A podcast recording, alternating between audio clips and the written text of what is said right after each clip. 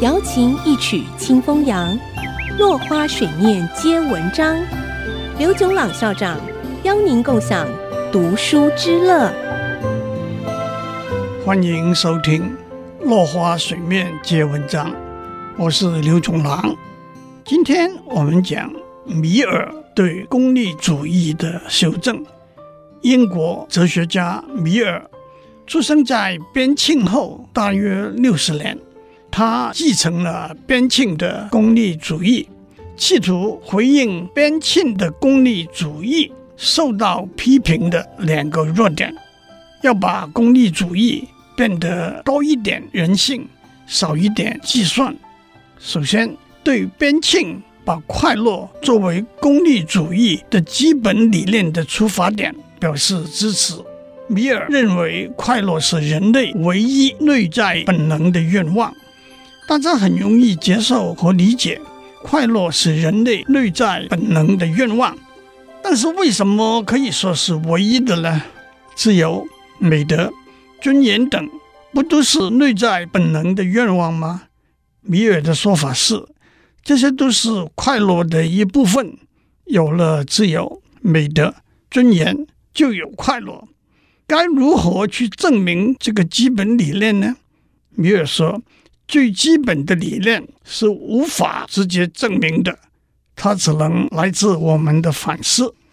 至于对功利主义没有注意到个人的权益的批评，米尔回应的论点是：只要不伤害、妨碍别人，每个人有完全的自由。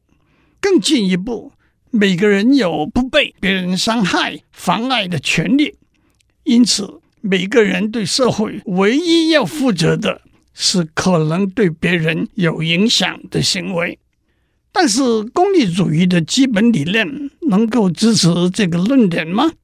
举例说，假如大多数的人对一个少数人信奉的宗教不认同，那么禁止这个宗教。会给许多人带来很多快乐，虽然被剥夺了信仰自由的少数人会非常不快乐。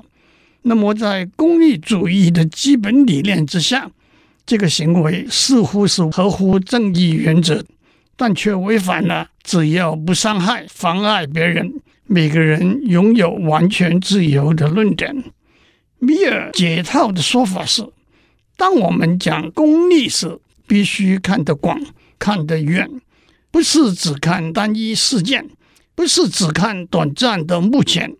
因此，从长远来看，尊重个人的自由会带来长远、永久的最大共同快乐；打压少数人的异议，虽然会带来局部短暂的快乐，却反而减低长远共同的快乐。不同的意见。可能最后会被证明是对的，即使不是如此，不同的意见可以帮助大家深入了解目前被大多数人接受的意见，找出其中可能的错误和瑕疵，而且最低限度，不同的意见会给社会带来开放的能量和活力。同时，米尔也指出，在功利主义的基本理念之下。每个人没有必要遵循传统习俗或者主流意见而行事，因为这会成为他达到生命最高点的障碍，那就是全面的、自由的发展他的全能，包括感知、判断、辨别、心理活动和道德选择的能力。总而言之，米尔用个人的自由。来回应功利主义没有注意到个人权益的批判，但是他将一个人性格和才能的发展也包含进去，这又跳出功利主义的基本范畴了。今天先讲到这里，下次我们谈快乐的层次。落花水面皆文章，联发科技真诚献上好礼。给每一颗跃动的智慧心灵。